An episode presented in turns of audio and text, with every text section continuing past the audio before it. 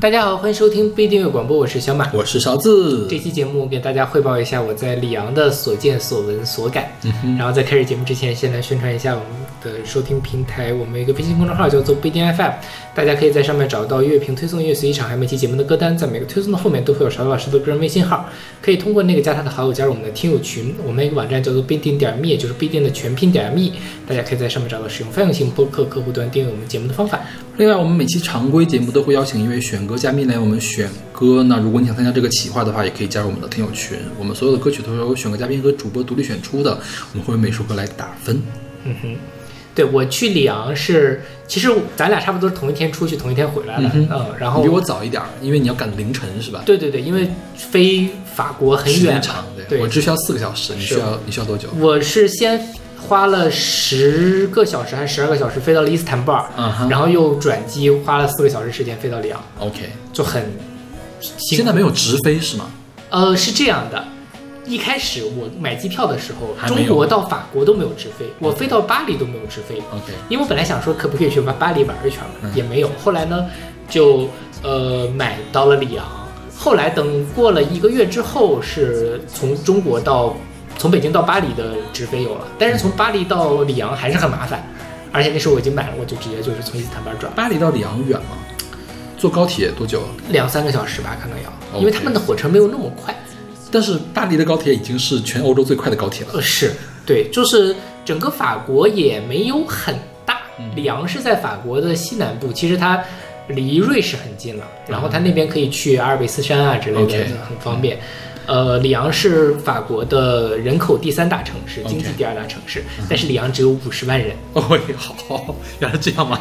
对我这真的就是，所以我一开始去里昂的感受就是啊，怎么一个人都看不见？嗯哼，后来一想，清华一个院儿里差不多就住了五万人 OK 里昂那么大个城市只只住了五十万人，反正就就是很人很稀疏，嗯而且就像上期说的，呃，法国人是或者说外国人的劳动法执行的都很好，然后法国人周日、周六都不上班的，是的，满大街。我去的时候就是，呃，是周日落地还是周六落地的，反正你就觉得在大街上都找不着人，像个鬼城一样，嗯嗯，而且很很奇怪。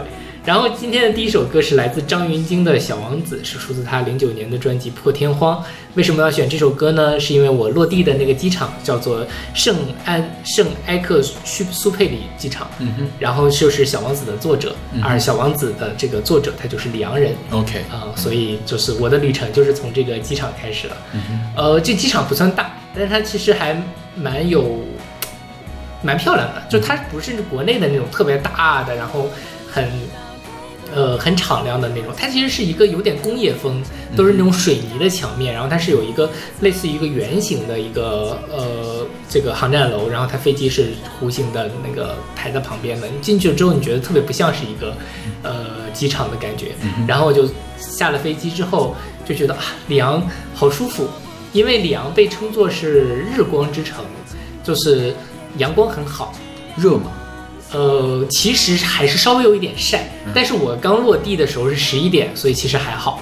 它基本上是下午三四点才开始热，因为里昂其实它跟呃，它好像跟英国是一个时区的，但它其实比英国要更靠东，所以它的有就其实是有点时差的，所以它大概是晚上九点钟太阳才落山的那种，嗯所以它真正的热的时候是下午三四点的那个时候，上午就觉得很舒服。但是呢，它虽然热，也没有北那时候的北京热，因为就四十度的北京，而且我觉得可能也没有现在的北京热。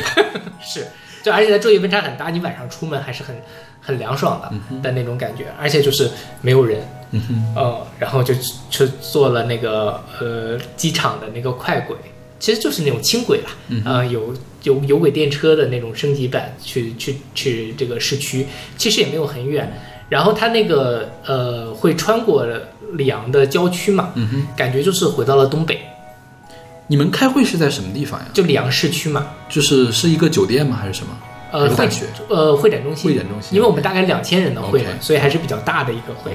所以，但是就是从机场，机场一般都在郊区嘛，然后往城里坐坐那个轻轨，就是一大片的玉米地，嗯哼，然后有那个喷头在那里喷灌啊什么，就是感觉是东北五十年之后这个农业机械化了之后的那种 OK，样子，这还然后天很蓝，白云很漂亮，然后就真的就是日光之城嘛，然后你不会有那种很呃很密的云的那种感觉，就就很舒服。嗯，然后到了里昂就觉得哇，怎么满大街都没有人，很奇怪。然后呢，星期天是这样的，工作日的中午也是这样的。是，而他们的店一般是下午一点钟开门。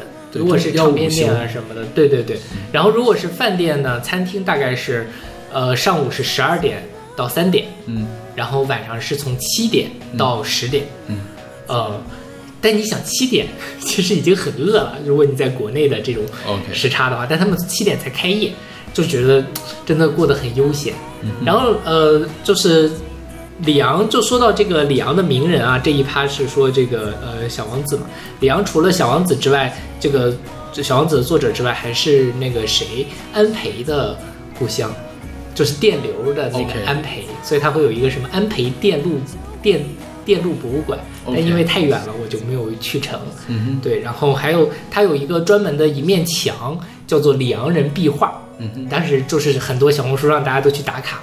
一看是怎么回事呢？就是一个大概四五层楼，有一面墙，他都把它刷上了各种里昂的名人，然后是那个市民刷的还是官方应该是政府。然后因为他弄得很好，他外面还有介绍说这是谁谁谁谁谁还有谁呢？是那个呃卢米埃，嗯就是发明了大门发发明了电影的那个人，然后还有其他的人我就不太熟悉了。嗯呃，就是所以里昂是电影的诞生地。对对对对对，所以它还有一个卢米埃的博物馆，但那个卢米埃的博物馆正在装修，就没有没有去成。对，但但那个里昂人的壁画，说实话也就那么回事。OK，嗯，就是你去了之后大呼受骗，法国第三大失望景点之一。就是一个你觉得也没，就是一面很高的官方的涂鸦墙嘛。OK 啊、那种，然后就在旁边吃吃了我上上期提到的那个很油的日本拉面。OK，对，然后里昂其实是有两条河汇聚而成的，嗯它一个叫什么莱纳河，一个叫索恩河吧，还，是罗纳河和对罗罗纳河和索恩河，然后两个河基本上相交的地方形成了一个非常狭长的半岛，嗯。然后那个半岛以及半岛的西部就是里昂的老城，嗯里昂的老城也是世界文化遗产。里昂历史遗迹。对对对，它里面有一个山顶上一个非常漂亮的呃中世纪的教堂，嗯然后那个教堂里面还有一个天文钟，就是说类似于那个古代的呃西方的这种历法嘛，它可以指示几百年之之内的这种天象的变化，好像是能推演到二零一九年，所以就已经过气了的一个。然后呃壁画啊什么的也都很很很很精美，嗯、还有就是它旁边也有一个铁塔，嗯就是迷你版的埃菲尔铁塔。OK，嗯，然后从那个教堂上面就可以看到整个里昂的全景，整个里昂只有三栋高楼，其他的都是大概最高也十来层吧，嗯没有那种摩天大楼的那种情况，是一个非常呃古色古香的一个小城。嗯然后它每个街上的那种呃建筑呢，你都觉得像是走到了中国的这种欧式风情街。OK，但是人家是真的。真的欧式，我以以前其实一直觉得嫌弃那个欧式风情街，因为它真的做的不伦不类的。嗯但是你真的到欧洲，我就理解了大家为什么要做欧式风情街，就是真的是很漂亮。嗯就是你每一个地方它的那个细节都很丰富，然后呃，它也没有那么的夸张，让你觉得每一个都是古董，每一个其实可能都是大家在还在生活的地方，但是它又非常的呃细致，每个细节都做得很好，然后有那种。欧洲的感觉，但它其实还是错落有致的。它这里面其实还偶尔会夹杂着一些现代的建筑，那种玻璃幕墙的。但这玻玻璃幕墙呢，你也不会觉得突兀，不会像是在呃北京的这种呃中山公园对面就要放一个特别夸张的，国家大院。对对那种感觉。它这整个的都融为一体的那种感觉，所以我是理解了大家为什么要追求欧式风情。你去了欧洲才才才能体会到这个，而且我觉得里昂在这方面做的很好，因为它没有特别繁华的地方，都还是这种很很古老的、很很漂亮的这种呃古典的味道。嗯，对，所以呃，就就就，然后包括那个河也很宽，然后。呃，旁边有很多人在那玩滑板啊，总之就是给人一种非常舒适。然后我仔细分析了，这个舒适最核心的就是他们人人人真的很少。而且我觉得他们舒适的还有一个主要原因就是工作时间比较短了。哦，对对对，就是觉得在里昂，里昂给我一种感觉，就是特别像台北，就那种城市小小的，然后气候也很舒服，然后呃每个人都活得很轻松。嗯哼，呃，我在国内就从来没有过这样的感觉，就哪怕你说大家都跑去大理，但你觉得大理还是乌泱乌泱的人，对吧？嗯但那边真的就是没有人啊，每个人都在肆意的闯红灯。OK，嗯 因为确实就没有车，你知道吗？就是呃，包括他们那个博物馆区那个地方，我真的走到河，在河边走嘛，我就就很担心是不是会被抢，嗯就真的是一个人都没有。但风景又很好，蓝天白云的那种，旁边就是山啊什么的。然后呃，那边的，就是各方面的，就感觉呃，大家都过得很很轻松。一个非常典型例子就是我从那个没有人的那个博物馆区走过，有一个独臂的，他有一个胳膊已经没有了的一个大概四十岁的中年男子，骑着一个公路车在那里骑飞快的骑过去，然后吧唧一下摔倒了，嗯，然后然后我就过去扶他嘛，但扶不起来，然后就是要打那个救护车。但是当然这件事儿我因为我语言不通，有其他法文过去了，但我就在想说，你在国内你其实很少能看到，你在街上看到残疾人的可能性都不多，然后何况是残疾人在骑公路车在锻炼这件事儿，就是呃。就是感觉他们那边真的是各方面的配套真的都是做的很不错的，嗯对，这就是我对里昂的初印象，就是一个如果不是说法语的话，我是愿意去那边定居的。嗯，这其实我我现在比较担，我我现在想起来为什么我在斯特拉斯堡没有逛，因为当时觉得法国的治安不够好。我一开始去也有这个担心，但是后来发现其实很好，可能是巴黎的治安不太好，OK，就是到处是小偷啊什么的，会被抢包啊之类的。但是里昂真的就是没有人那种感觉。OK，呃，当然你没有人，你可能呃晚上会被担心抢，但是你想下午三四点谁谁抢你啊对，小偷也觉 得这个吧，可能因为都柏林其实很安全，嗯都柏林我是可以晚上出去，而且它天还很晚，它比较它靠北京圈了嘛。对对对它天还很晚，我都柏林是可以晚上出去的。斯特拉特堡我就没没有敢晚上出去。嗯对，一般晚上出去都是我们一大堆人一块儿出去。我只有一我我一直都觉得很安全，只有一一次是我觉得我在那个半夜，也不是半夜吧，十点多，因为我每次吃完饭都差不多已经九点了，呃，然后回酒店大概十点多的时候，有人上来跟你要钱，就是类似于那种，哎就是乞讨的那样的一个东西，就是，但是他就一直跟在你后面说一些你听不懂的话，还挺吓人的。然后我就心想，你说你说英文的话，说不定我还会考虑一下。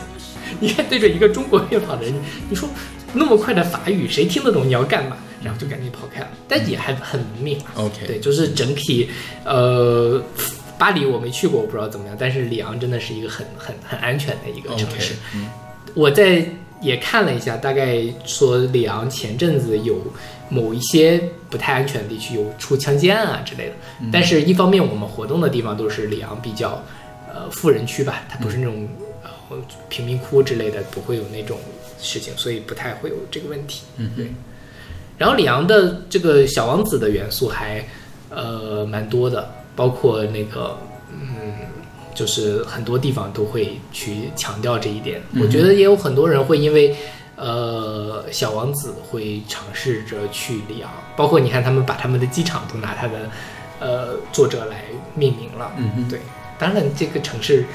也是其他的没有那么多可以讲的，所以好不容易找到了一个文化 IP，就要好好的弄一下。主要是我觉得机场命名是因为因为那个人本来就是飞行员，对对对对，是。对，而且他是因为飞行二战的二战的时时候，因为是因为这个事情牺牲了，对对，所以也算是里昂本地的英雄了，对对对。就或者法国英雄，就加上他是一个写了那么浪漫的一个作品的人，所以是不是法国有这个传统呀？你看巴黎还是戴高戴高乐机场啊，啊、是拿军人来做那个什么吧，机场名字吧？有有可能，对是。OK，那我们先来听这首来自张玉京的《小王子》啊，这首歌是陈珊妮写的，然后以至于他一开口，我一开始以为是陈珊妮在唱，后来一听是张芸京，我觉得还不如让陈珊妮来唱，这歌唱唱的好难听。我觉得也是。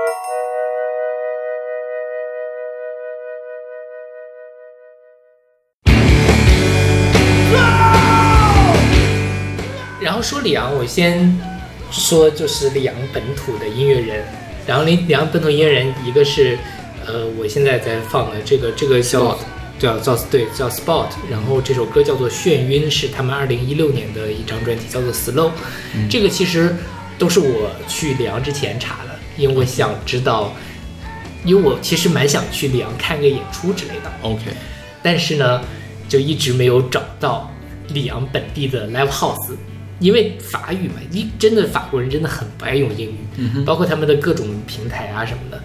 呃，比如说里昂有一个叫里昂 City Card，就是他们的城市通，就是那种旅游的几天的那个什么，还挺方便的。如果大家去里昂玩，一定要办一下，就是你去博物馆啊什么都免费，然后呃，坐公还包含了公交啊、地铁啊这些东西都包含在里面。呃，但它里昂 City Card 的那个网站默认打开是法语，而且它没有那种选择 language 的界面，你必须在 Google 里面搜一怎么着搜，你可能会偶尔会点进去那个英文的网站，但是你点点点又变成法语了。OK，所以我一开始去里昂之前，我都没有怎么做功课，因为看法语真的很痛苦。嗯后来就是呃再加上那时候很忙嘛，到最后一两天快出发了，我才开始看，就拿那个翻译翻译成中文，然后慢慢再来看，就挖掘一些有意思的地方。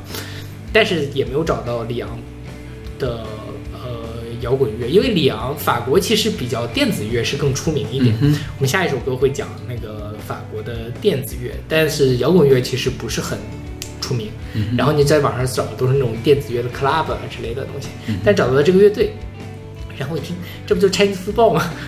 拆福报唱这样的歌吗？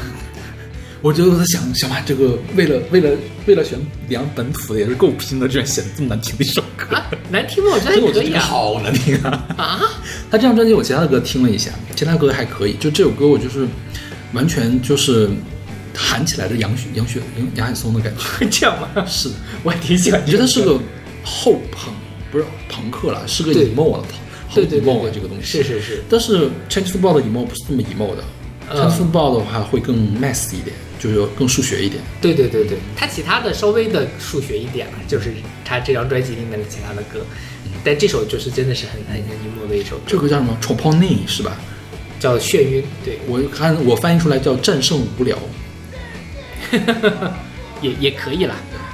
对，然后反正这个因为也没有什么他们的也没有什么英文的那个介绍嘛，我也不知道怎么回事。所以你去里昂有找到唱片店吗？啊，我去了唱片店，我是到最后一天我要走了，我那天晚上要走了才去找的唱片店。然后呢，呃，去了唱片店，我才发现哦，他们的 live house 呀什么的，他们的亚逼聚集区在哪个地方？就他们有一个山坡，里昂老城附近的有一个山坡，上面就是很多错落的唱片店，然后有很多关着的 club 或者说是呃现场演出，然后满大街都是贴的海报。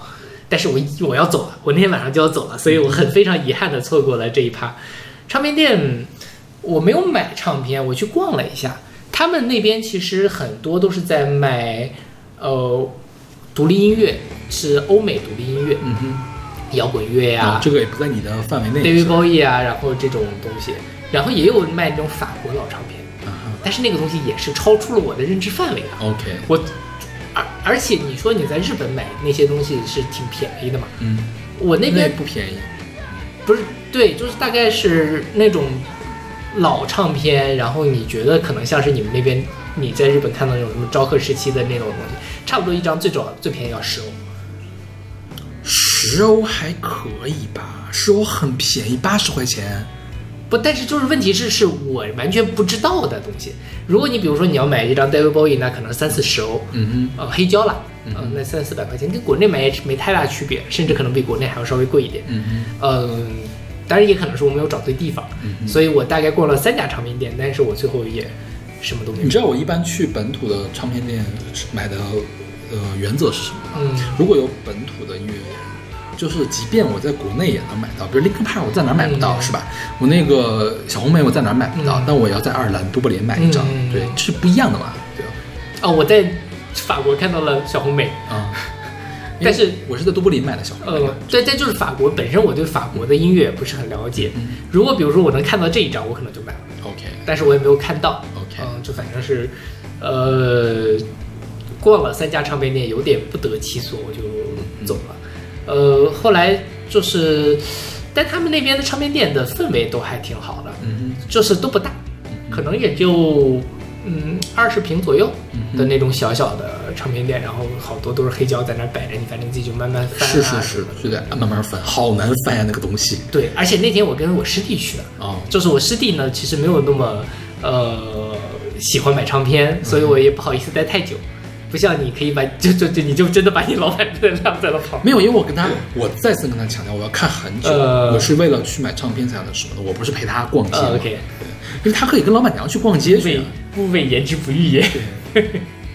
所以就是就浅尝辄止的逛了一下。嗯呃，然后法国还有一个就是他那边有一个呃，刚才说那教堂嘛，教堂旁边也有一个呃古罗马时期的一个剧院，就有点像那种斗兽场，是山坡上出的那种半圆形的那种剧场。然后那个剧场它其实是有演出的，嗯哼但是正好演出的时间就是我走的那一天。，OK，是是有一个叫做 Indo China 还是 China Indo 的一个法国的是新浪潮还是什么时期的一个老乐队在那演出。嗯他那个台那个场地是真的很厉害，就是有一种在呃太庙举行演唱会的那种感觉。而而它不一样的时候，它天然就是一个剧场，所以真的就是坐在石头上，你就可以看那个什么。它平时是一个免费的开放的地方，然后如果你要参观博物馆的话，可能是三欧元还是五欧元的一个博物馆，那博物馆也很好。但是也很遗憾，也没有什么。然后他们八月份的时候会办一个呃音乐节，室外的，叫做那个呃 Woodstock，、我觉得就是伍德斯托克是。然后呃五月份的时候有一个电音节，嗯、但正好就是没有没有没有碰上。因为我觉得咱们去那个时间是这样的，到那天就已经周六了。嗯一般的 live house 都是周五、周六晚上会比较多，周五、周六、周日这三天比较多，尤其是周六、周日比较多。嗯，一般你到了第一天，你不可能你直下直接就去 live house，你什么都没有搞定。然后呢，咱们走的时候，周六晚上就不在了。对对周五一般也没有什么演出。我我也看了一下那个札幌的，好像也没什么特别合适的。对，而且我欲望想去看。我不知道，就是我完全不知道他们那个地方在哪，OK，所以就是很所以你在国外用什么地图？Google，啊呃，，Google 其实很好用了，我觉得已经。但是它就是我搜 live house 搜不到，可能他们不叫 live house，、嗯可能 live house 是不是一个日本的流传出来的一种说法嘛？OK，呃，然后呃，我是直到最后一天我在那边地方逛，我才能应该搜什么 theater 之类的东西，剧院呀、什么的。对对，有可能，但是我我担心我可能是那些什么古典乐啊之类的，但是去看一看也不错了。嗯，是，反正就是这一次的音乐之旅大概就是这个比较。失败，是的，很失败。嗯。主要你的时间比较少。哦，我都在，对对，对而且很累，就像上一期说的，就是有时差有时差的问题，而且那个听会听得也很辛苦，嗯然后听得心力交瘁。为什么呢？我、最后一期后最后一趴会给大家讲一下我的那个 emo 的 整个过程。那那听说来自 Spot 的 r o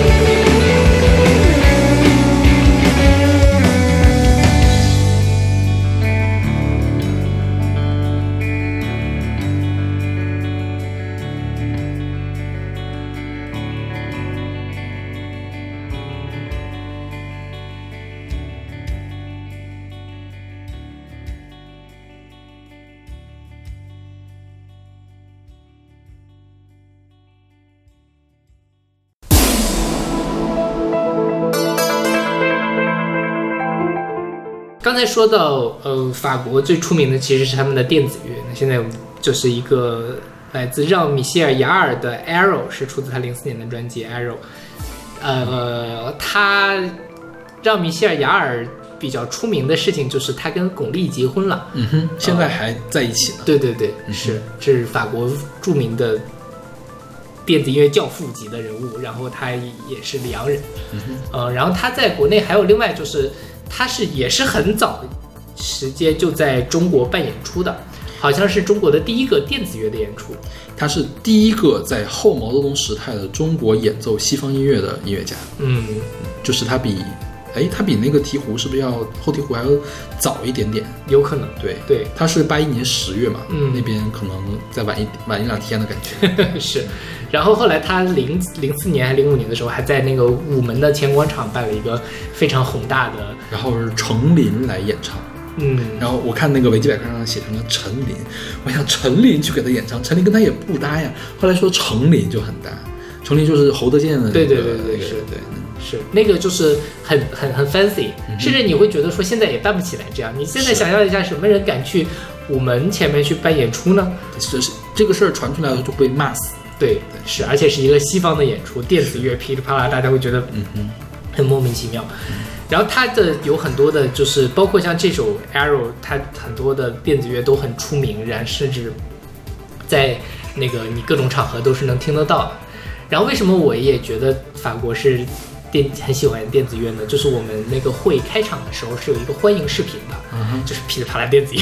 ，OK，一般情况下你会想，如果国内弄这种东西，就是交响宏大，嗯对吧？然后如果你要办有特色，你就弄点那个民乐、二胡什么的，然后他们就是那个电子乐的噼里啪啦的，然后就做这个呃欢迎视频。嗯哼，对，然后呃，里昂的 club 应该是有很多有很多那种电打碟的呀，然后在在那里那个蹦啊什么的。嗯但是呢，就是说实话，如果在日本有这种地方，我肯定会去了。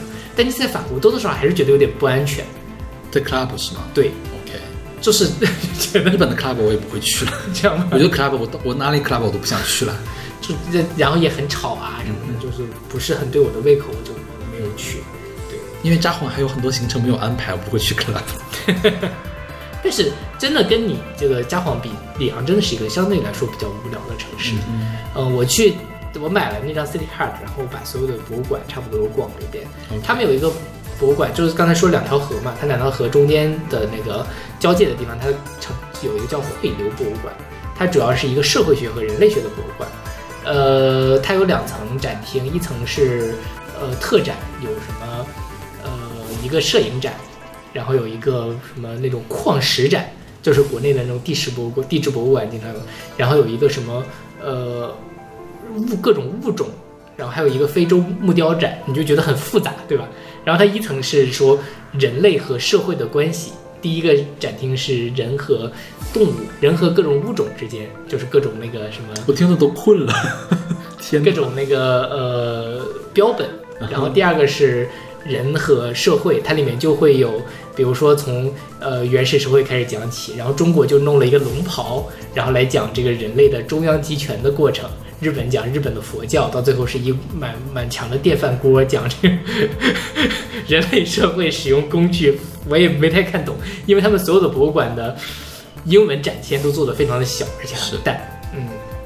然后还有一个是人类与死亡，什么木乃伊呀、然后怎么去挖掘陵墓啊，然后呃各种是这个葬礼的仪式啊之类的，反正你就觉得这个布展的思路还是很有趣的，呃，但是你 摸看下来之后有点摸不到头脑，是。嗯，然后还有就是他们有里昂的美术馆，是法国的三大美术馆之一，然后有各种雕塑啊、古埃及的东西啊，然后然后中国的一些东西啊之类的，反正呃还有一个印刷博物馆，就是欧欧洲的这种印刷的这个古那个腾堡是吗？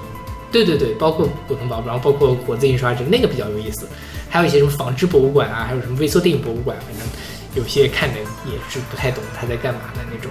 但里昂就主要是这个，除了教堂和博物馆之外，好像也没啥了。嗯然后说有一个什么欧洲最大的城市公园，后来就在我们那个会场旁边嘛，进去了发现也就是个呃四分之一的奥森，啊、也没啥可看的。也不用跟奥森比了，奥森好大的。就是对对，但就是说那个也是大家推荐的景点，小红书推荐的景点，结果发现过去就这么 就这么回事。不过这次我要夸奖一下小红书，就是我觉得小红书真的好好用。OK，我以前就是很多时候你去查很多资料啊什么的，你在百度上，因为现在的呃，尤其中文互联网的封闭性很严重，嗯然后你在百度上查不到什么有用的信息了已经。但是在小红书上，大家都还是很乐意去分享你自己的第一手的经验的。OK，呃，在那上面有什么里昂的吃的呀、里昂的玩的呀之类的，还是贡献了很多的知识。对我之前一直不太懂小红书上人在干嘛。因为我一般出国查攻略，我不会在中文，就是起码不在大陆的简中媒体上查。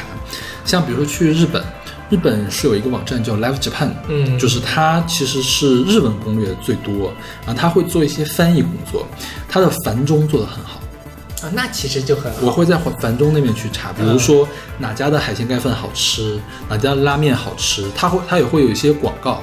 然后反正我我如果出去啊，我最想吃到的东西，最想看到的东西，不是说我喜欢的东西，嗯而是有本地特色的东西。然后尝试一下这个特色跟我对不对茬，对茬了以后就可以继续来它，嗯不对茬就尝一下鲜嘛，就是见识一下就 OK 了。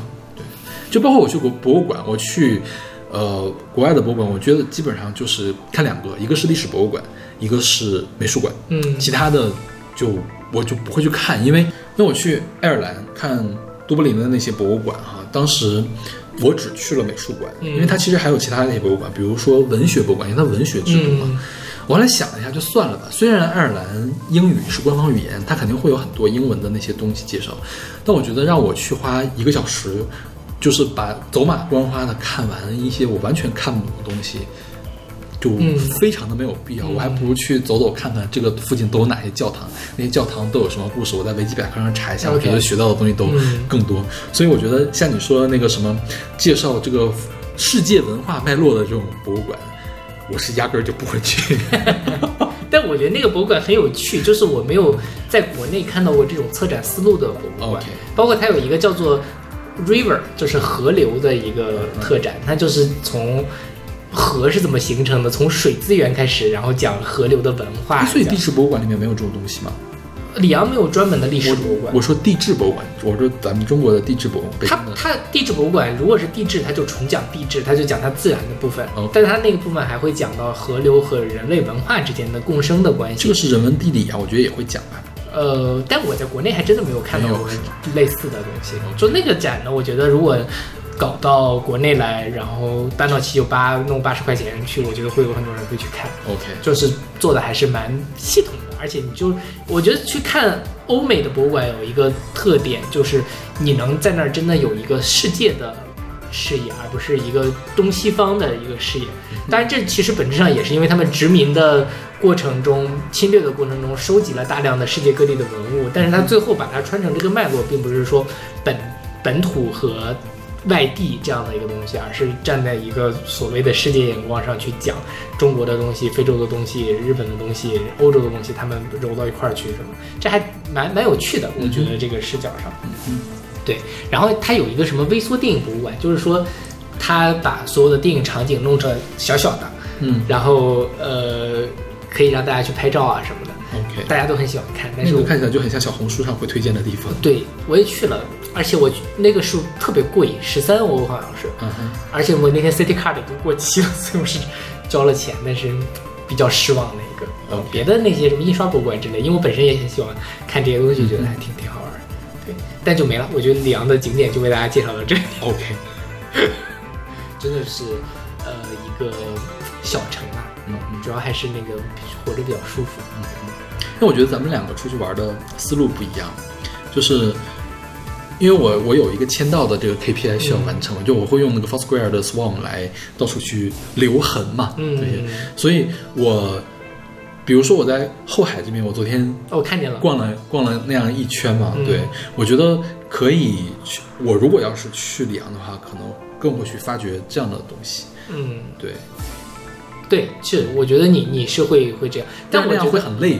我觉得我对我一方面是，但是我觉得逛展也很累。我每次逛博物馆之后，我都都都虚脱了，感觉逛博物馆也是很累。太累了。就是不断不断你要一直站着，而且其实你是站那儿不动的，你是不运动的，对对对而且你的思维要高速运转。我说这个东西在讲什么，在讲什么，对对对对对尤其是他写了个英语，你还看不明白那个专有名词到底是什么东西，你还迫不得已得拿维基百科来查一下怎么回事，就非常非常的累。是，我觉得我逛那个国博都很累，我逛这个博物馆就更累了。对，就是，但就是我我觉得我你这么说也对，其实逛博物馆也很累，但我之前没有意识到这一点。嗯我为什么没有去像你那样打卡呢？嗯，因为里昂的东西啊，真的是太多了，不是是没什么好打。可我知道的太少。OK 就像我说的，它的英文资料都做得很不好，嗯何况是中文的，OK，基本上就没有。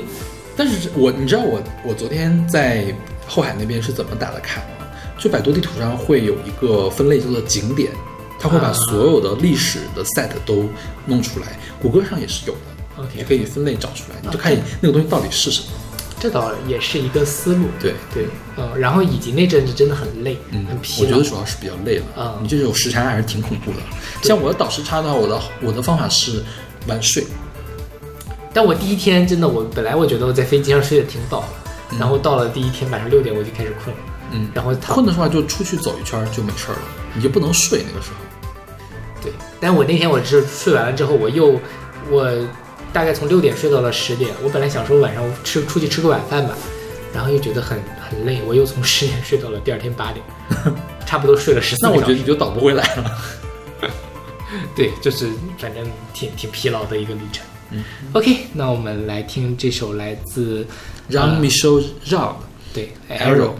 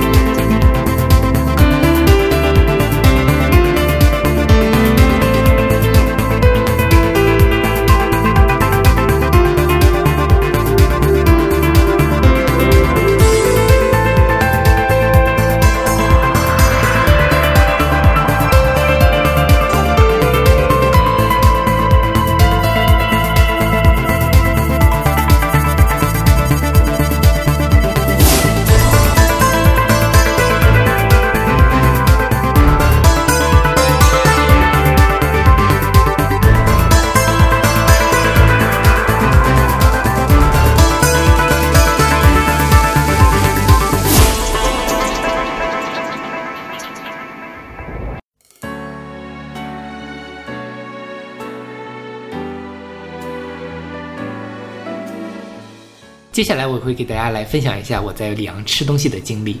这首歌是来自 Spin 的《面包生命》，是出自他们零九年的专辑《武当》。先来说一下这首歌吧，这个 Spin 是呃郭伟亮跟陈哲卢，就是 Eric Cock 和呃 Jenner 两个人组的一个双人团体。我早就知道郭伟亮会唱歌，嗯我也早知道 swing，、嗯但是我一直都不知道郭伟亮居然是 swing 的成员，OK，我我也是才知道这件事。因为 swing 那个时候还蛮火的，对就是我们的音像店里面都会有 swing 的专辑，嗯，OK。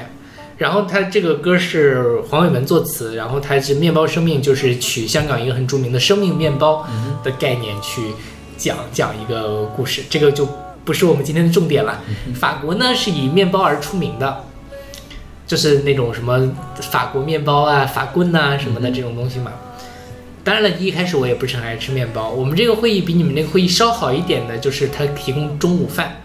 中午饭是一个非常大的，它那个会非常的西方的那种假惺惺，嗯它的那个呃牌子嗯是只有一个可回收的塑料盘和一个袋子吧，它都没有像在国内的塑料的，套是吧？对，国内一般都会有塑料套的，嗯，它就没有塑料套。日本也有了，我们之前所有的会议都有，对我第一次见到没有塑料套的这个嗯。东西，然后他最后还是说说这所有东西都是可回收的，你如果不想带走，你可以把它放到那个地方，他们再回收，我、也回收了。然后他中午吃饭呢是一个非常大的一个呃纸壳的盒子，嗯。然后想哎应该很丰盛吧，那个盒子很大，打开了一看是什么呢？是一个面包，面包里面可能是有不同的，比如说呃三文鱼啊，纯素的呀，然后里昂的那种本地的香肠啊之类的夹着的，然后还有一个沙拉，呃，还有一个一块饼干，然后你可以再拿去拿一个软饮，一般要么是可乐，要么是巴黎水啊或者什么的东西。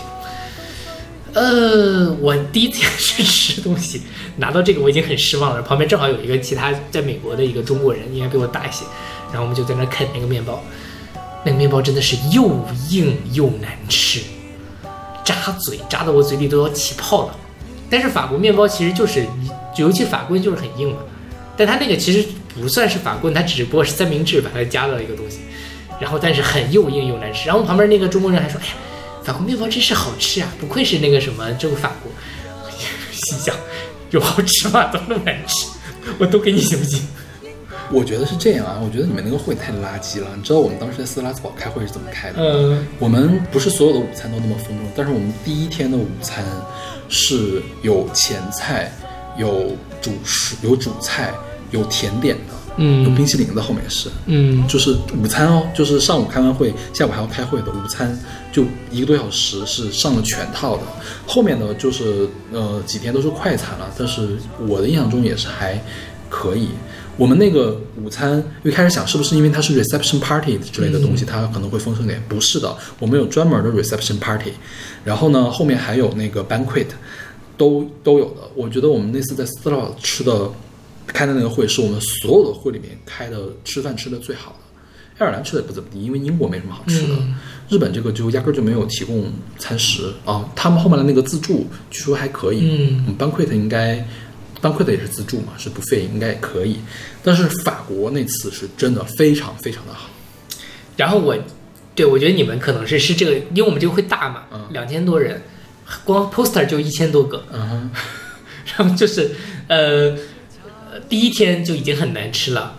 第二天我换了一个口味的，就是里昂是以他们的那个香肠而出，就是那种火腿吧，嗯。应该是而出名的，就拿了一个火腿，也很难吃，而且我那个火腿也没有国内的好吃。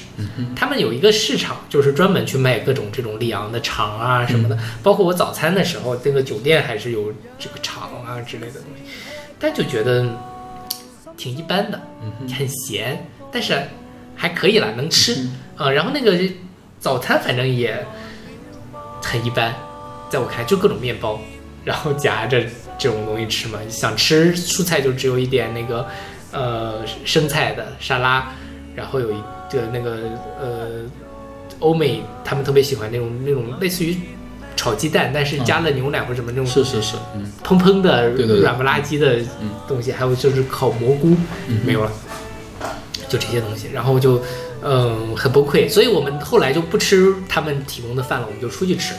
出出去吃，一帮中国留学生嘛，就是大家反正都是中国人，都会搭讪起来一块儿出去吃东西。第一顿就在会场旁边吃了一顿越南菜，越南河粉，那是我在法国吃的最好吃的一餐。嗯呃，为什么法国的越南菜还挺多的？为什么呢？因为越南曾经是法法国的殖民地，对，然后那个越南河粉呢，说实话没有我在北京吃到的好吃，但已经是很好吃的了。呃，而且他们差不多每一餐都要吃掉二十欧左右吧。嗯呃，然后后来第二顿又是这帮中国人一块儿出去吃，吃了法餐，米其林餐厅哦。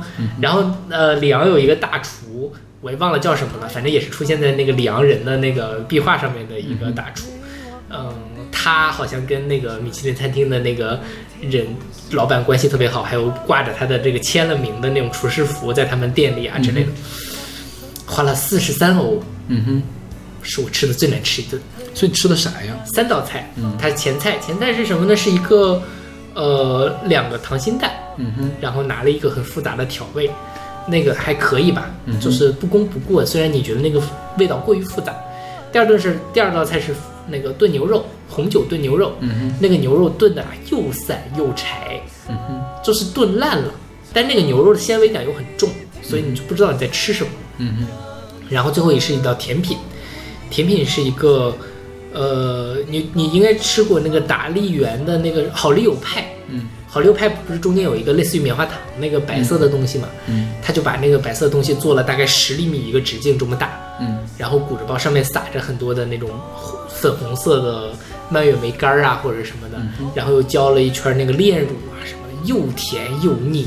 天哪，我他妈觉得你们吃的什么东西啊？这是，不是，它是套餐，你知道吗？就是说那是首先它是米其林餐厅是在他们非常大的一个教堂的旁边然后小红书上所有人都推荐那个，因为他们都是所有人都在用小红书嘛，就是跳千挑万选挑了那个法餐餐厅，心想来了法国总要吃一顿法餐吧。然后它是那种什么四十块钱一位的这种套餐的，那个什么嘛，就是你可以选几选一的。我们各自选了一些其他的，就是我选了这个是可能是所有的这个 set 里面最难吃的，但是别人的也不好吃，因为我吃也尝了一下。嗯唯一一个可能算好吃的是类似于那个面包。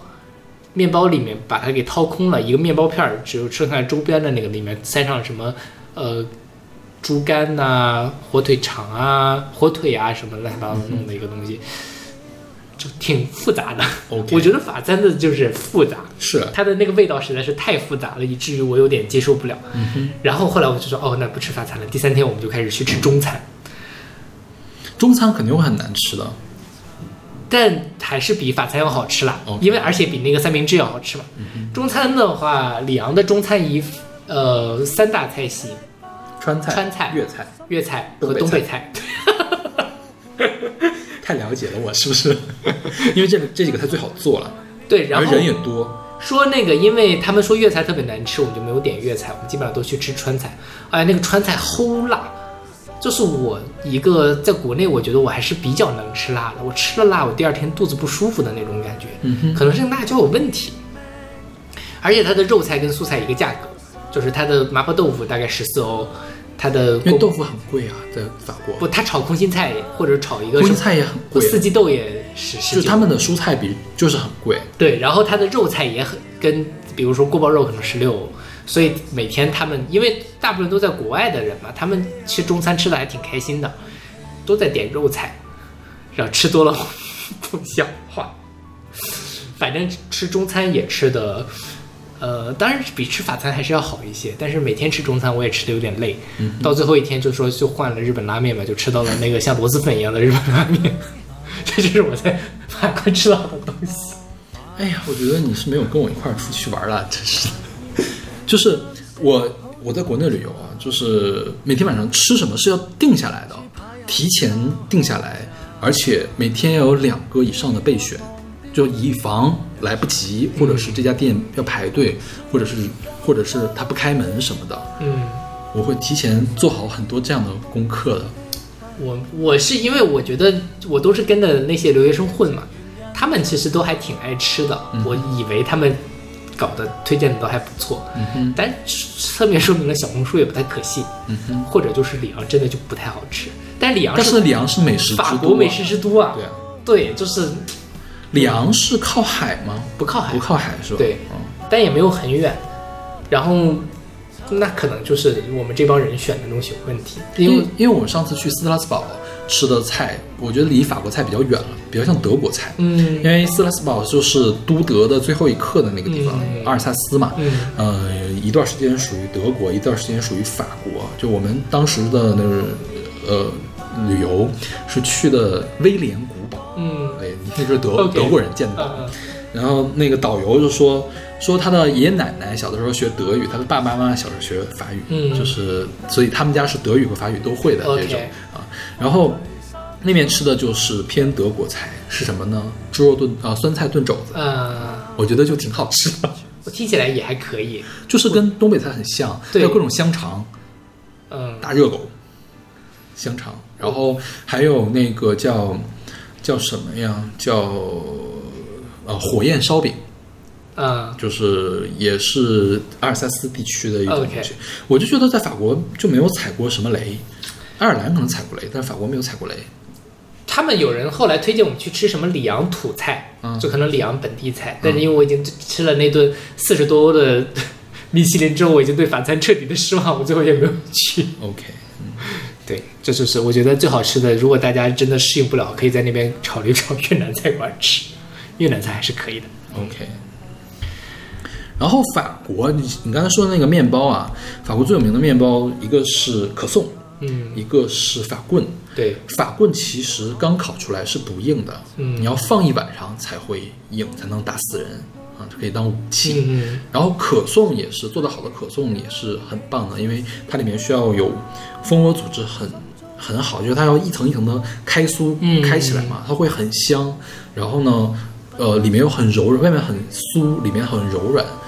好的法式面包还是很好的，就是很难做好的，可以这么理解。有可能，我也有，我觉得你也是。你不能拿一个这种甜点去，你不能拿这种份儿饭去说那什么，你总不能因为丽华快快餐不好就说中国菜不行吧？嗯，我听说，最近我有师妹去嘛，他们说在那个我们酒店附近有不错的甜点什么的，但是我也没有去吃。嗯，但我觉得我不太喜欢吃他们的甜点，因为他们所有的甜点对我们来说都太甜了，对对对对对，就可以尝尝。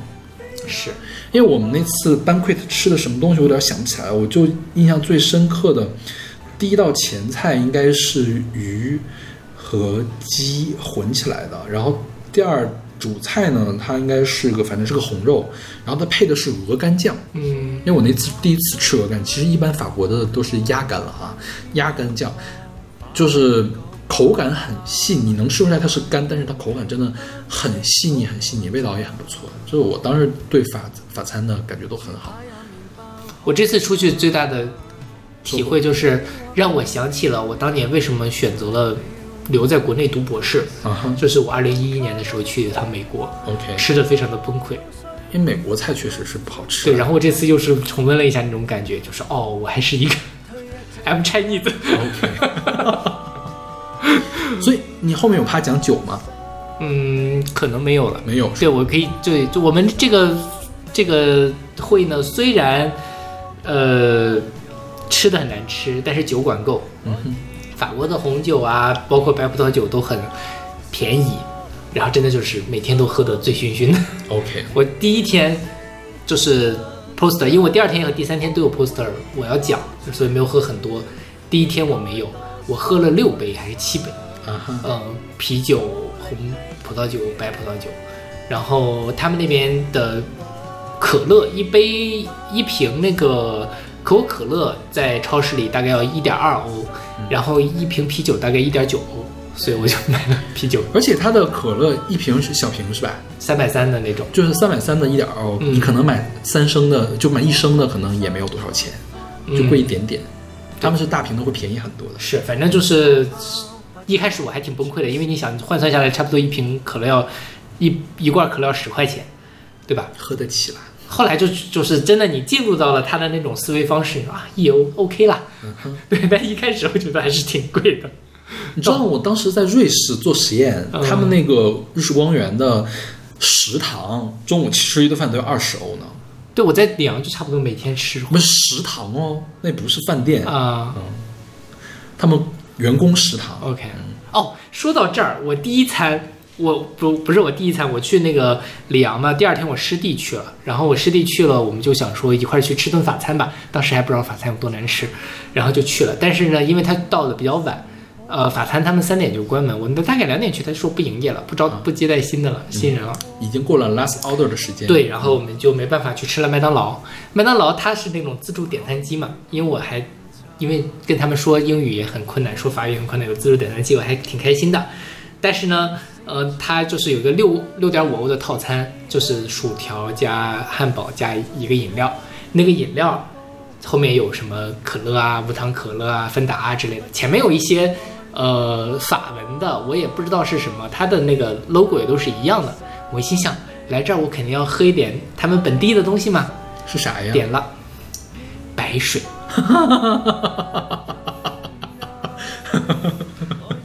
我非常的生气，你知道吗？就是白水，你跟可乐放到一起，而且它还排在可乐的前面哦。我心想这第四前四个嘛，我就点第一个好了。我猜想后面几个人是加了气泡的白水、热的白水之类的。OK，对，就是到处上当受骗的一个里昂的美食。因为我在日本的时候，呃，你去出国是需要那个 WiFi 的是吧？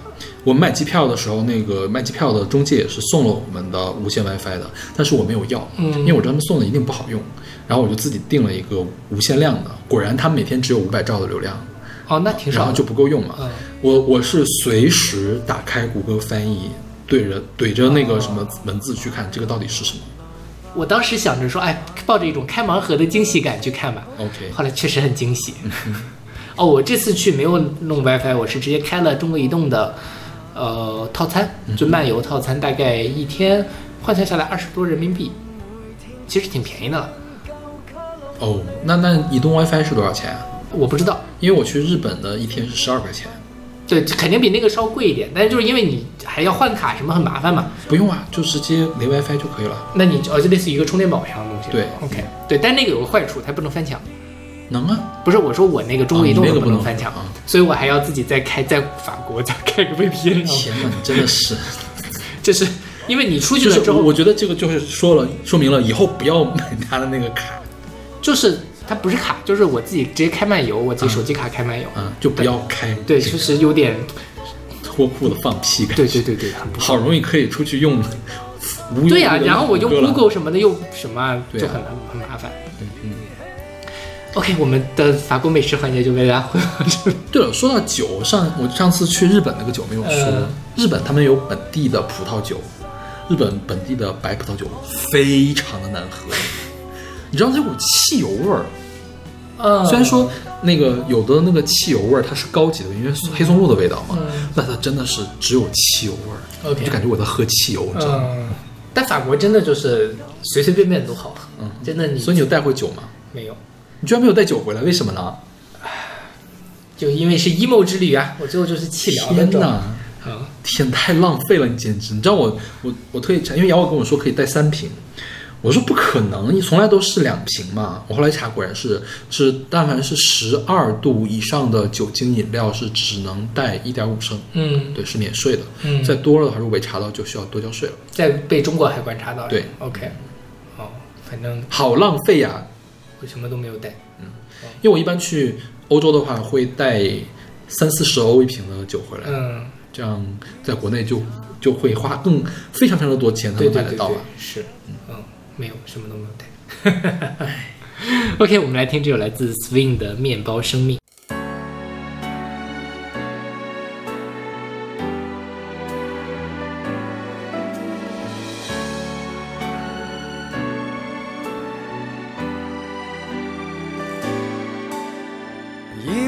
茶悶了，牛油嗎？是果醬吧？刺激美蕾吧，和牛和味蛋糕蛋牙，都可以亂配亂茶。每日來六片，人人要攝取營養，你你只是吃飽，心足嗎？麵包多空吧，不加索回来了吗？面包生命，面包生命，面包不用捱来延命，面包生活层次跳升。人可追求奇幻性，不必一味要平静，贪生讲热情，非因放爆去拼。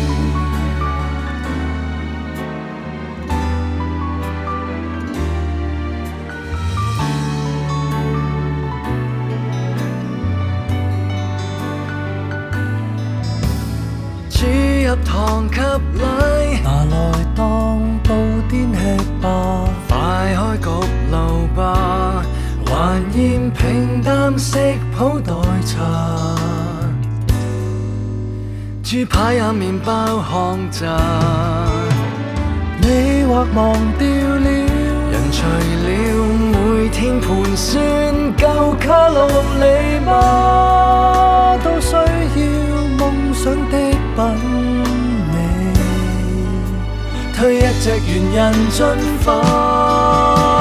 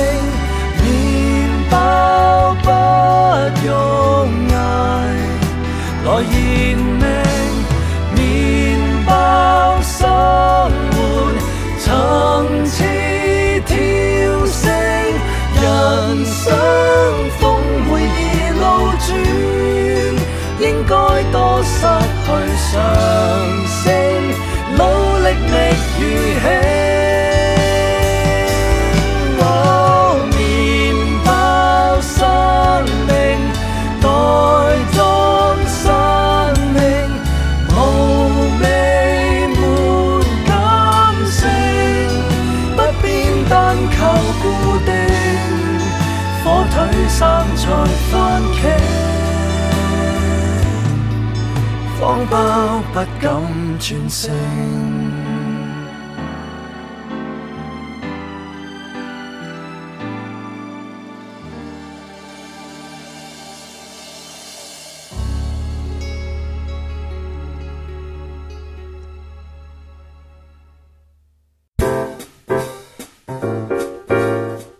现在这首歌是来自 Hey 的《这个念头是爱》，是出自他们二零一一年的专辑《Hey 流行音乐》。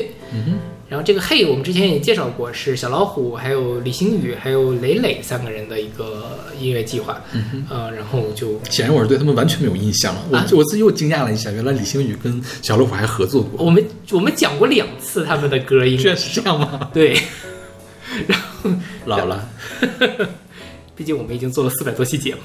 呃，这个歌其实反正就是在讲法国人的浪漫嘛。然后因为大家去法国，大家就会觉得法国是一个很很浪漫的一个国家。我觉得确实，呃，也不能说浪漫吧，我觉得法国人都活得很松弛，很放松。然后呢，你放松了，就会有各种各样可能浪漫的东西出现。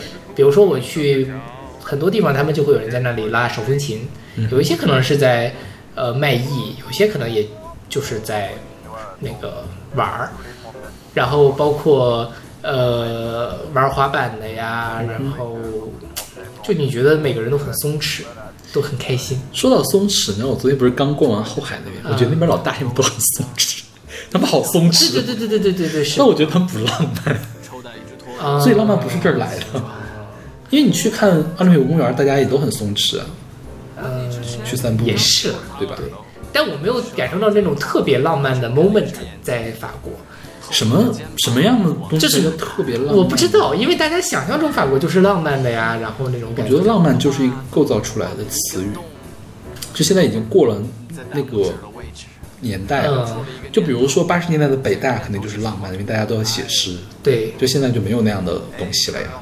呃那可能也是。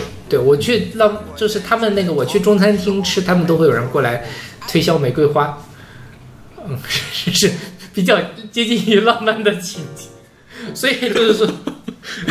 没有很浪漫，就是我我我我想表达的就是我们在法国里面感感受我到浪漫。在我在想，全世界都是一样的。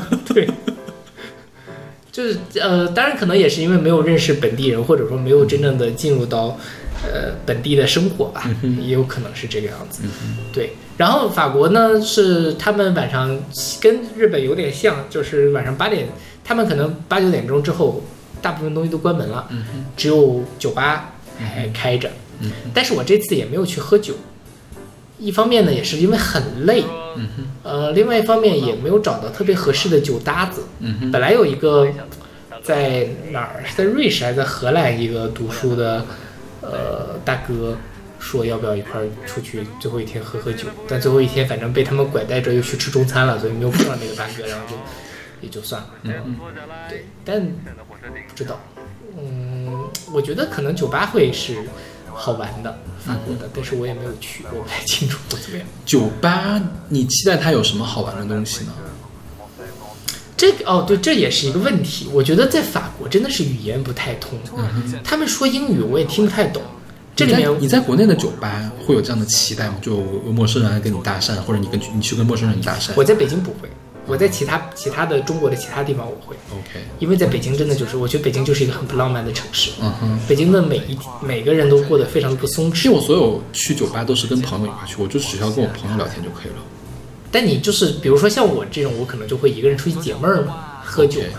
但但因为我社恐所以我一般也就是自己喝完买单我就走。OK，对，所以没有感受到法国的浪漫的气息，嗯这个很挺挺遗憾的。所以我不知道浪漫究竟是什么。天哪，那我姐妹儿都是干嘛？我是去后海那边去找什么祝中娘娘庙是吗？有可能。对，我觉得我去其他的城市，我可能会觉得出去喝喝酒，你哪怕你不跟别人说话，你听听别人说话也挺有意思。嗯我觉得是这样。但在法国，真的他们真的英文说的挺差，我需要，我当然我听力也很差，但我他们需要很比较慢，的，或者是他们不要用法语的腔调去说英语，我才能听得懂他们在干嘛。嗯哼，呃，那个酒店的前台是说的不错的，但其他的，比如说，我第一天去吃了一个中东菜，呃，那种什么可可爸爸，跟跟 nab 是吧？对？对对对，那个那个那个东西，他说的东西我完全听不懂。然后中东肉夹馍，对，然后那个东西好大呀，我一开始以为还吃吃吃不饱，后来发现完全吃不完，就那个像我脸那么大的一个馍，那个东西应该还挺好吃的吧？太大，要不然还挺好吃的，我觉得还是算不错的一顿，因为我没有想到后面因为面因为那个东西不可能难吃，它怎么难吃？对，就很多它酱肉嘛，对对对，因为我没有想到后面那几天那么难吃，所以一开始我还 没觉得有什么。对，OK，那我们来听这首来自 Hey 的《这个念头是爱》。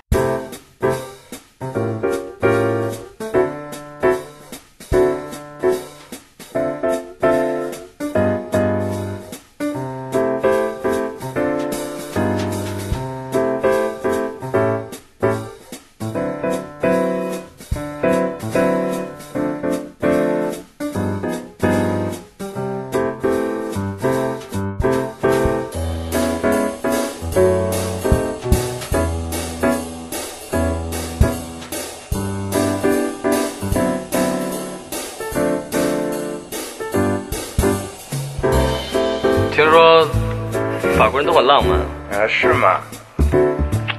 我也想当个浪漫的人。哎，我也我也要当个浪漫的人。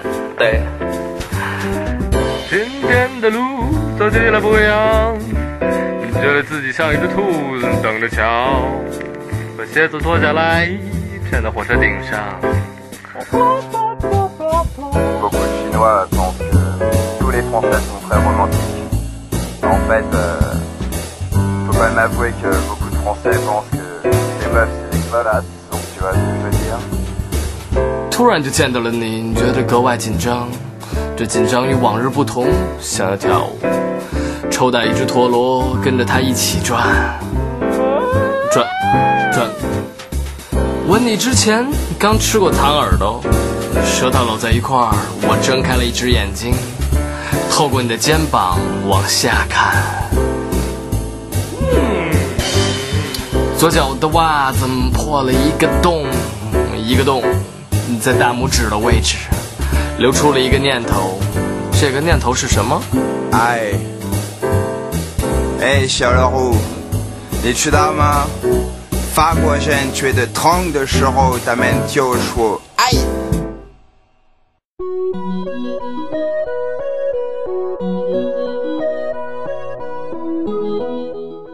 这首歌是来自静物乐团的《我在欧洲打电话给你》，是出自他们零九年的专辑《橘子与苹果》。嗯这个就是讲到了异地恋，就是我觉得尤尤其这种异国恋啊，有时差的，我觉得还是挺挺蛋疼的。就是你会缺少一些跟他共同经历的时段。对对对，就比如说他正嗨的时候，你已经睡了；是你正嗨的时候，他正在上班。对对对，就比如说我现在就是我差不多我开完会是六点嘛，六点那在国内是十二点就要睡觉了，然后我后面就要去出去吃饭啊，吃难吃的饭啊这种 东西，其实就没有那种同频的感觉，因为之前我也谈谈过这种国内的异地恋，其实就还好，它没有时差的这一层。呃，基本上就是啊，反正晚安晚安，就反正就大家一块儿睡是，当然你可能晚安了之后也不一定要睡，但至少你有那种 感觉，对吧？嗯。然后这首歌其实我觉得就还挺，嗯，挺有意思的，因为它本身讲的其实是在移动互联网时代之前的，你你在，呃，你没有办法那么随时随地的交流的时候，你还要打电话，然后电话费又很贵的那种感觉。我这次短短的一个星期，稍微的感受到了一点这种异国的，呃，痛苦的这种感觉。嗯对，然后这首歌里面他也讲到了什么，在巴黎的电话亭，我听见教堂的声音，我听见旁人的言语，都在提醒我何时何地。然后就觉得在国外的漂泊感是真的很严重。啊哈，你出去开个会会很严重吗？啊，对，天哪！就是我觉得我现在变得不太能适应，很什么的。就是我又回到了说，我一一年的时候我去美国，其实这种感觉也非常的严重。我去新加坡没有，因为新加坡就是华人社会嘛，可能去去去日本也还好，因为日本的文化还是更熟悉一点，而且就是长得也都更像，而且大家英语都很烂，所以就无所谓。因为我去斯特拉斯堡的时候没有怎么自己出去玩嘛，就没有太大感觉。但我去都柏林的时候，有很多自己出去玩的时候，我觉得时间好不够用呀。就是因为有一天下午，那天老板娘说，今天下午那个报告都不想听，没意思，我们出去吧。嗯，然后呢，他们要去一个非常离谱的一个一个小镇上去，就感觉就是我查了半天也也觉得没什么好的。嗯我说那不如去点什么博物馆去看吧，他们不去，就要去看海，嗯去看灯塔。嗯哎，那就去吧。我就觉得好浪费时间。这要让我自己一个人出去玩的话，我可以去好多好多地方呀。就包括他们，当时我我想去的一个地方是什么？是爱尔兰有一个特别古老的教堂，有个上千年的教堂，它存了几个木乃伊，就是它挖掘出来的木乃伊，它的展览，然后去看那个。然后呢，当然跟老板娘他们想去的是完全完全两个反的方向。那就 all right 吧，就这样吧。说到木乃伊，我这次在呃里昂看了一个图坦卡蒙展。啊，在那儿展的吗？呃，对，图坦卡蒙，因为我那个 City Card 是免费的嘛，我就去了。图坦卡蒙是常放在那儿吗？不是不是，就是它特展是吧巡展。OK 然后你巡展进去之后，发现所有东西都是假的，这是一个图坦卡蒙文化展，你可以这么理解。OK 呃，几乎所有的东西，我没有看到任何一件我能愿意相信它是真的的东西。OK 因为它也没有任何的罩子保护着它之类的。我原以为会看到点木乃伊啊什么的。OK 也没有，反而是里昂美术馆里面有木乃伊，因为法国人当初侵略埃及啊，是搬回来很多东西。对，就觉得，但是法国人看那个展看得很热情，那是我看的所有的博物馆里面人最多的一个地方，可能也因为是个特展，他们本地的博物馆可能他们都去过很多次了那种。对，就是，但反正就是说这种漂泊感很严重，我觉得就是它。我不知道，如果我在国外待上半年或者一年，我会不会慢慢的会有那种熟悉的感觉，或者怎么样？但反正我这次出去还是比较情绪上有一些。天哪，这是但我想不到呢。我最近其实，我觉得每次出国都还好开心啊，可以出国。我真的很不想出去，你知道吗？这次我这次真的，我一开始都不打算去的。嗯后来呢，反正又觉得说，因为我有个师弟，我之前带的，他在那个呃，他在英国读书嘛，我就问他要不要去，然后他说。就我去，他可能也会来。这样，这反正他在欧洲嘛，就就来，呃，见一见，好久没见了。然后觉得稍微多了一点动力去。哦，他还一直在听我的节目，他说我们的节目的选的歌变难听了，然后你说你的平时的每日日日日推的一首这个歌也变难听了。OK，我说我回去帮你传达一下，你 最后还是要选一些悦耳那了也。没有用了，因为没有那么多好听的歌可以给大家听啊。就是尤其是我觉得真的是，你想他他就举说当初放什么魏如萱、艾怡良啊之类的还是好听的，但现在新歌这种歌确实也不多，对吧？选选节目我们可能还能稍微注照顾到一点这种，但是你 像你选新歌，确实没今年没出就是没出嘛，那也是没办法的事。对，就是因为这个事儿我才去的，呃，法国。然后中间办签证，反正也很麻烦嘛，我就一是一个很怕麻烦的人，就也没有什么热情去。到最后是好不容易所有事情都忙完了，我开始查里昂的各种景点，稍微燃起了那么一点点热情，我觉得哎，开始可以去逛一逛。但是逛了几天之后，又觉得非常疲劳，又又心心情很荡，OK，这是不太好的一个旅程。因为我一直以为你是那种特别喜欢出去旅游的人。你看你在国内都喜欢到处跑，我是不太喜欢旅游的人，但是我是那种一旦旅游了，情绪会非常高涨的人。嗯，不是，我现在嗯，我最后一趴再说了。我觉得我最近没对什么事情都没有什么热情。嗯嗯。OK，那我们来听这首来自劲舞乐团的《我在欧洲打电话给你》。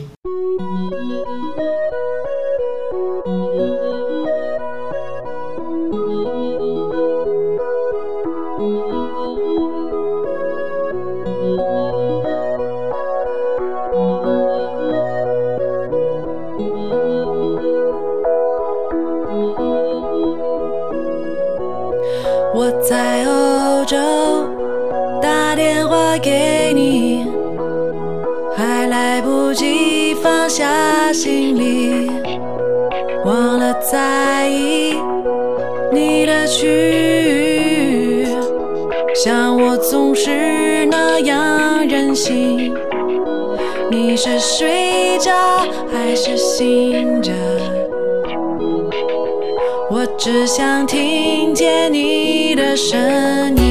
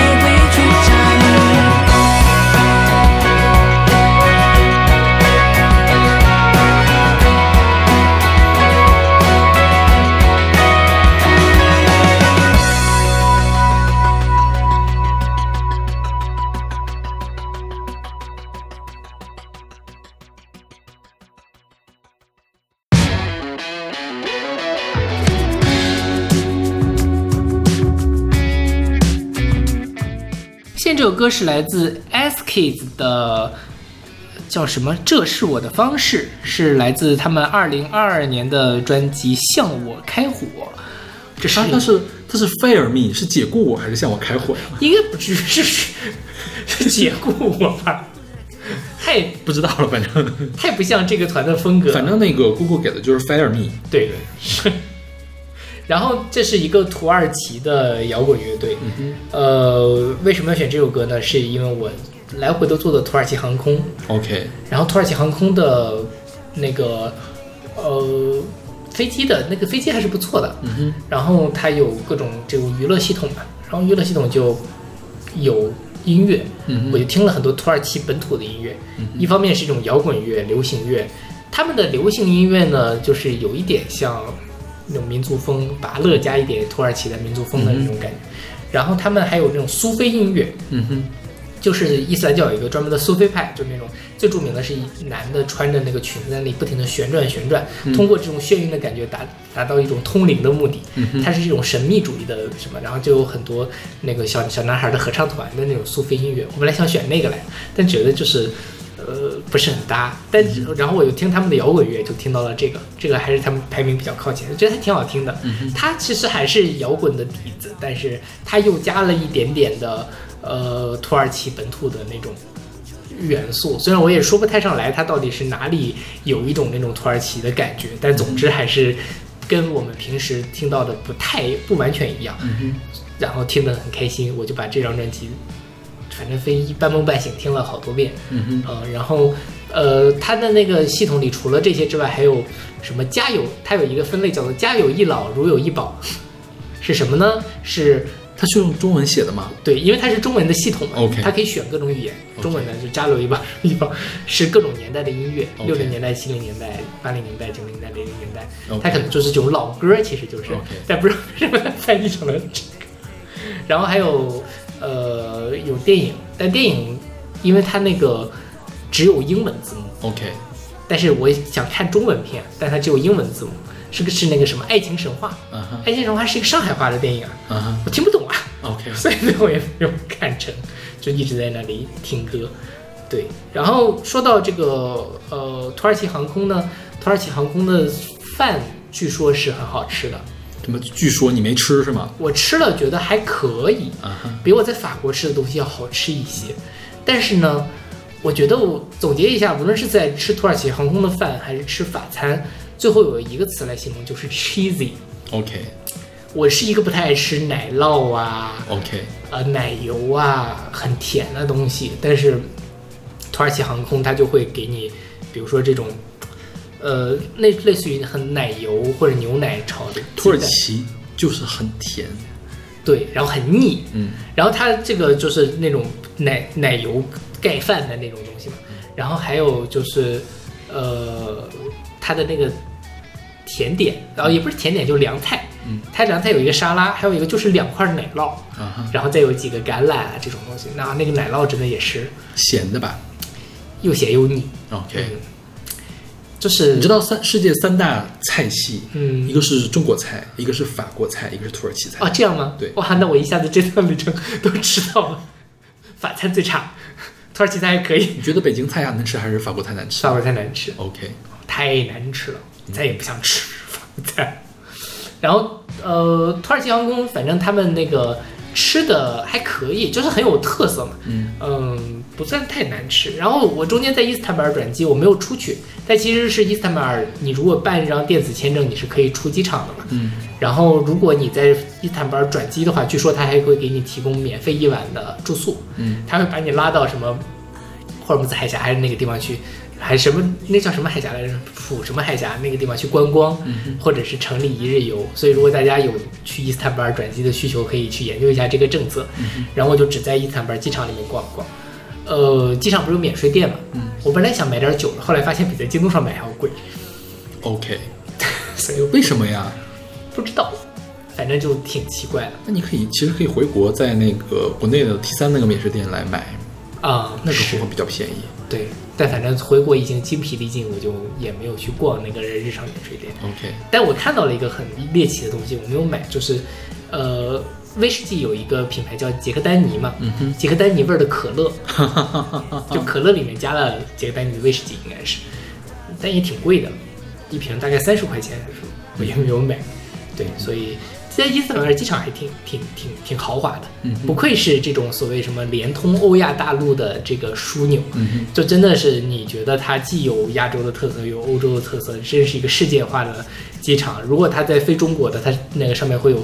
呃，英文、土耳其文和中文的航班，比如说如果飞韩国，它就会有韩文，然后它所有的这种呃指示牌也都是七八种语言在不停的换的那种，呃，不像是里昂的机场，它的英文都很小，我都要很很快的去分辨一下。然后里昂的地铁里是完全没有英文的，报站也没有英文的报站，在那个他们的那个出口叫做 Salty，嗯，就是其实 exit。幸亏我在机场的时候一直在看这个东西，我大概知道了是什么意思。那在城里面所有地方你都没有英文的知识，嗯嗯，然后就觉得，嗯你知道吗？你就是缺一个可以上谷歌的手机了。哦，我最后哦点法餐的时候，因为他们法餐菜单也没有英文，所以我们都是拿着那个谷歌的翻译去翻的，翻的也是，但是最后还是踩雷了呀。就可能就是没有好吃的东西了，也不是踩雷，就是有没有翻译都一样，就是不好吃。嗯，我对这个持保留态度了。北京有一家里昂菜，什么法国里昂餐厅，是我准备北京北京有好吃的餐厅吗？我猜想这个法国里昂餐厅会比法国的里昂餐厅更对我的胃口，嗯他可能做了很多改良。嗯，对。OK，那我们来听这首来自 S Kids 的《这是我的方式》。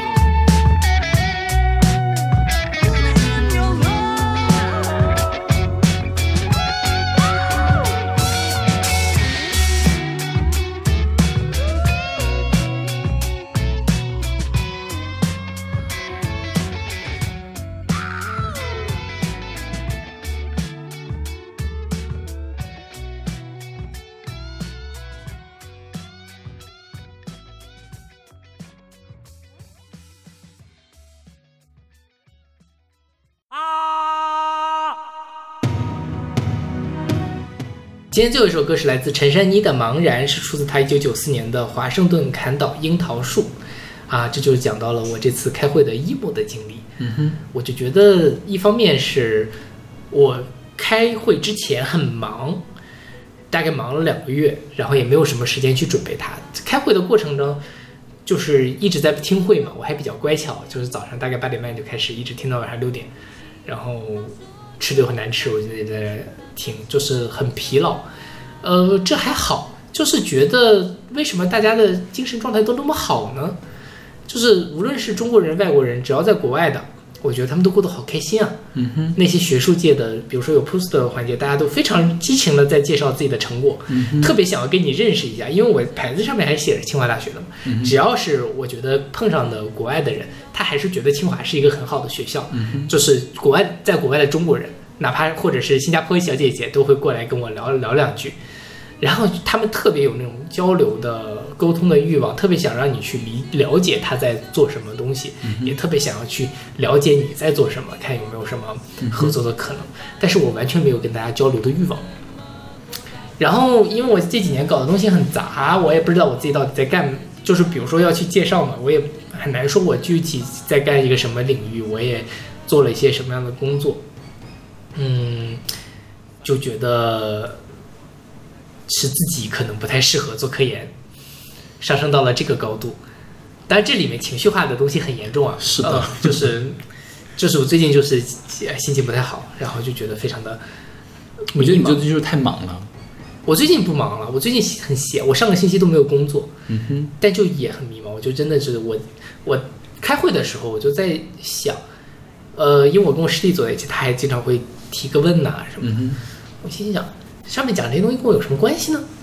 但我都还在听啊，但是我就觉得我对什么东西也哪个方向、哪个领域、哪个具体的工作也都没有那么感兴趣，也没有那个呃想跟大家交流的欲望。我以前以为我的这种社恐是一个平均水平，但是我这次发现，平时跟我比较熟的师弟，然后香港大学过来访问的师妹，在我面前都还是那种跟我差不多的社恐水平。出去了之后发现啊，大家都好能说啊，大家都愿意跟别人去交流，去 social 去，也不是那种特别的 social 吧，但至少是不像我似的，我到最后讲 poster 讲到第三天，我就把 poster 挂上，我就开始在那边狂喝酒，然后你为什么需要讲三天呀？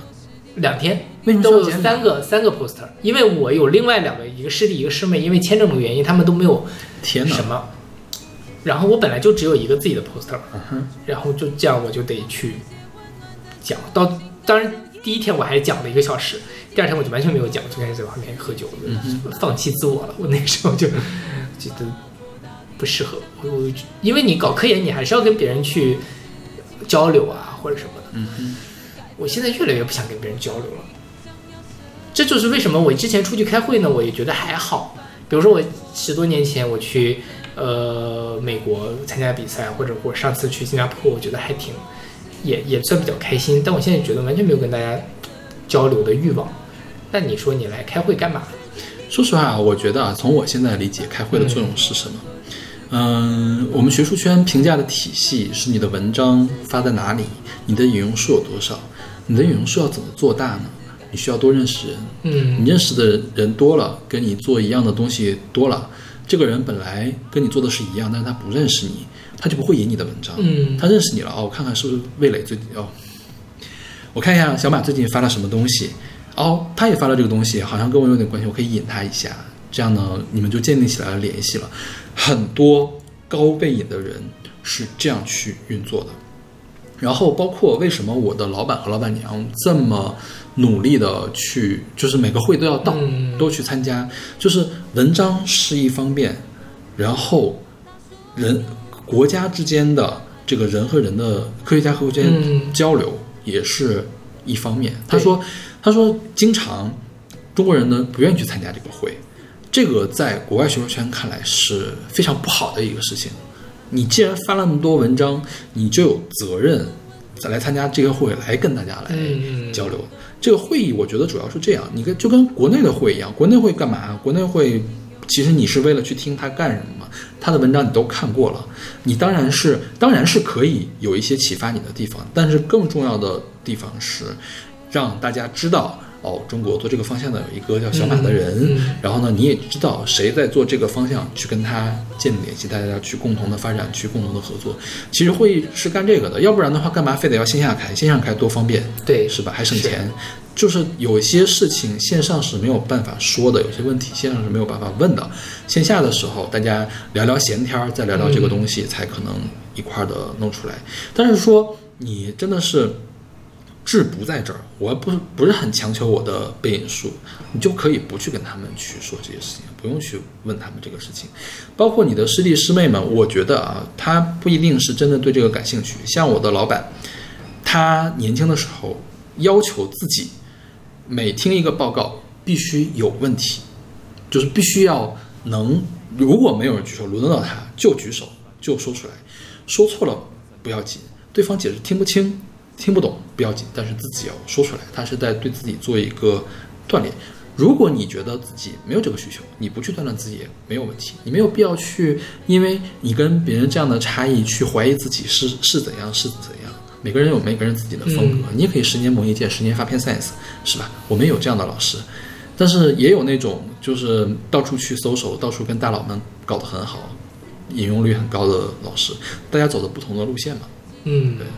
你没有兴趣的事情可以不问，对，反正就是觉得，我对，所以我后来就是觉得我要放过我自己，嗯，但是呢，呃，我回来我这个周末我要去昆明去开另外一个会，然后又要去十一月份有个新加坡的会，反正就是觉得你总是被推着要去做做某些事情嘛，嗯哼。然后后来就觉得挺没劲的，所以因为我觉得开会啊，尤其是 poster，你就不讲能怎么样？哦，不是这后面这两个我是要做报告的，做报告其实也没人做报告十五分钟嘛，啊，差不多吧，啊，顶多问你五分钟嘛，顶多给你挂台上嘛，还能怎样啊？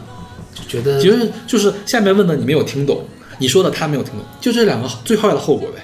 然后我还有一个感受，就是我真的觉得国内的科研，我们这个行业啊，跟国外的差距还是挺大的。嗯呃，我也不知道原因是什么，但是就是觉得做的东西水平差距很大。嗯哼，然后呢，又觉得自己其实也没有什么想法，但我就觉得不想干。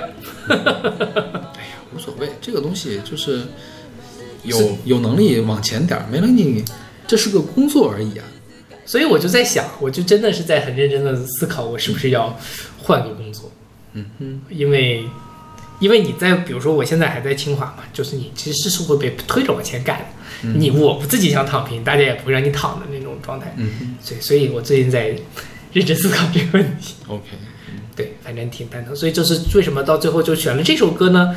就是很茫然，就是世界零零落落，事情繁繁琐琐，日子该跟怎么过，到底想要什么，也想不清楚。你说李阳也很舒服，我真的说 OK，我也想得很清楚，我也不一定要成为一个。好科学家，我也不一定要一直在走科研科研这条路，但是我究竟要干嘛呢？我人生中最先想要得到的这种生活状态是什么呢？我也不知道。对，我记得你说过，你也不想要这种悠悠闲闲的生活状态，对，这就是奇怪的点，所以我因为你说过你不想去大理，对是吧？对我现在还是这个。你比如说，就说吧，里昂也很好，但你说让我在里昂待着，可能也并不是我特别所求的。但是现在我人生中所求的东西是什么呢？就有点想不清楚。嗯嗯，所以最近很 emo，这也是为什么我在这个法国这一趟呢，其实挺不痛快的。就是这种各方面的冲击，就是学术界上的这种你实实在在的感受到你跟别人很大的差距的这个冲击，其实还是比较令人难过的。是真的有这个这么大的差距吗？至少我感觉到是这样。我在国内，虽然你平时你看 paper，你觉得哇别人好厉害什么的，嗯，你还是你能感受，但是你跟现场上你看到他们在做报告，你看到他们怎么讲这个事儿之后，那个东西呈现在你面前还是很不一样。你是跟平均水平比，还是跟所有还跟最厉害的人比啊？你不能哦什么都跟啊对最最厉害的人比吧？还有一个就是说你，比如说你听报告，当然大家都很厉害，嗯做 poster 的时候你就觉得大家都做的好差，嗯，然后我就在想，为什么大家做那么差，还讲的那么开心呢？就大家虽然说可能就是发的文章也挺一般的，在我看来也是大陆获得工作，但他还是很 proud of it，就是很很骄傲，我做出来一个东西，就是哪怕发了个三四分文章也还是什么，就是大家心精神状态都特好，你知道吗？因为我觉得他们不是拿这个东西做评判标准吧？对，就是对，但是我觉得在国内，包括我的师弟师妹现在在做东西，他也是很发的文章差，大家也很 emo，会觉得自己很不甘心，或者但是在。瘦的时候会很很开心，是吧？就给别人看的时候会很开心。国内的没有，但是他们有，所以我觉得这也是一个很大的差别。是因为国内的都是拿这个当评价体系啊，国外的不全是这个评价体系了。是是，所以就这这这个状态上，就是一方面我们的能力上，就是或者我们发展水平上确实有差距；另外一方面呢，就是说哪怕差距比较小呢，我觉得大家都国内都过得挺不开心的，从上到下大家都很不开心。OK，对，就是但我觉得大老板们应该都挺开心的。嗯，不知道 OK，很难受。嗯对，反正 OK，那我们里昂的部分就为大家放送到这里吧。OK，就是很复杂，希望，但我觉得里昂还是一个值得去的地方。如果大家去法国的话，可以安排一到两天的时间去里昂，太待久了也没意思。但是，一到两天，其实我觉得是这样，我现在越来越发现，嗯，那些你密集玩一到两天的地方，其实你可以 double 一下，嗯，放到两倍，这样你会玩的更加的舒心，会更加的不累，然后可能会发现一些你意想不到的好好的东西在那里。嗯，有可能吧。嗯嗯，对，但里昂，里昂，也许如果我再去法国的话，我可能会再去一趟。OK，呃对，就是这已经是很高的评价了但是我可能也就去一天我就走了。OK，那我们这期节目就到这儿，我们下期再见。下期再见。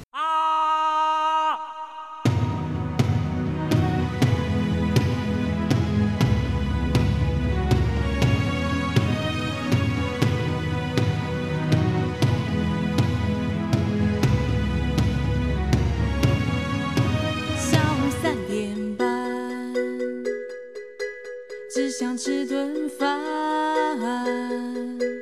问问老板有没有能填饱肚子的东西？他说有，要吃面吃饭还是来点小菜？我都吃得惯。下午四点半。继续我的找寻，问自己到底想吃什么东西。想想不饿，真的需要或是另有目的，我也不确定。我只是觉得，觉得除了饥饿，碰一些温暖在手心，感受一点热。世间零零落落，事情繁繁琐琐，日子该怎么过到底？想要什么？世间零零落落，事情繁繁琐琐，日子该怎么过到底？想要什么？三点半，我我在家里弹吉他，因为它很小，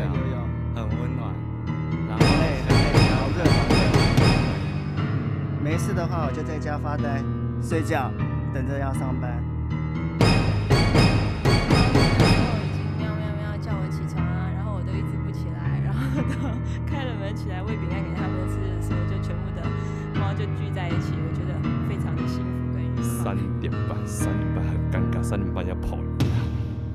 下午三点半，只想吃顿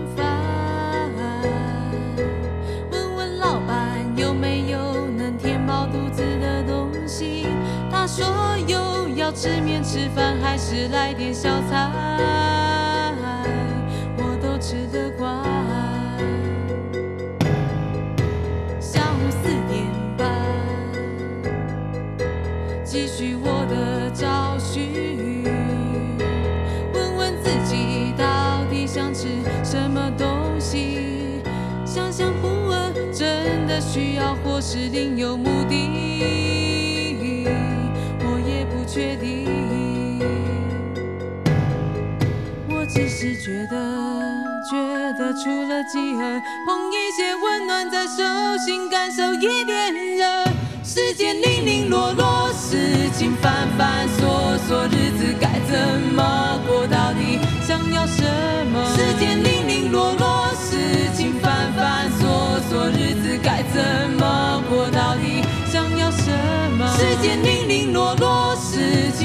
繁琐琐，日子该怎么过到底？想要什么？时间零零落落，事情繁繁琐琐，日子该怎么过到底？想要什么？时间零零落落，事情繁繁琐琐，日子该怎么过到底？想要什么？时间零零落落，事情繁繁琐琐，日子该怎么过到底？想要什么？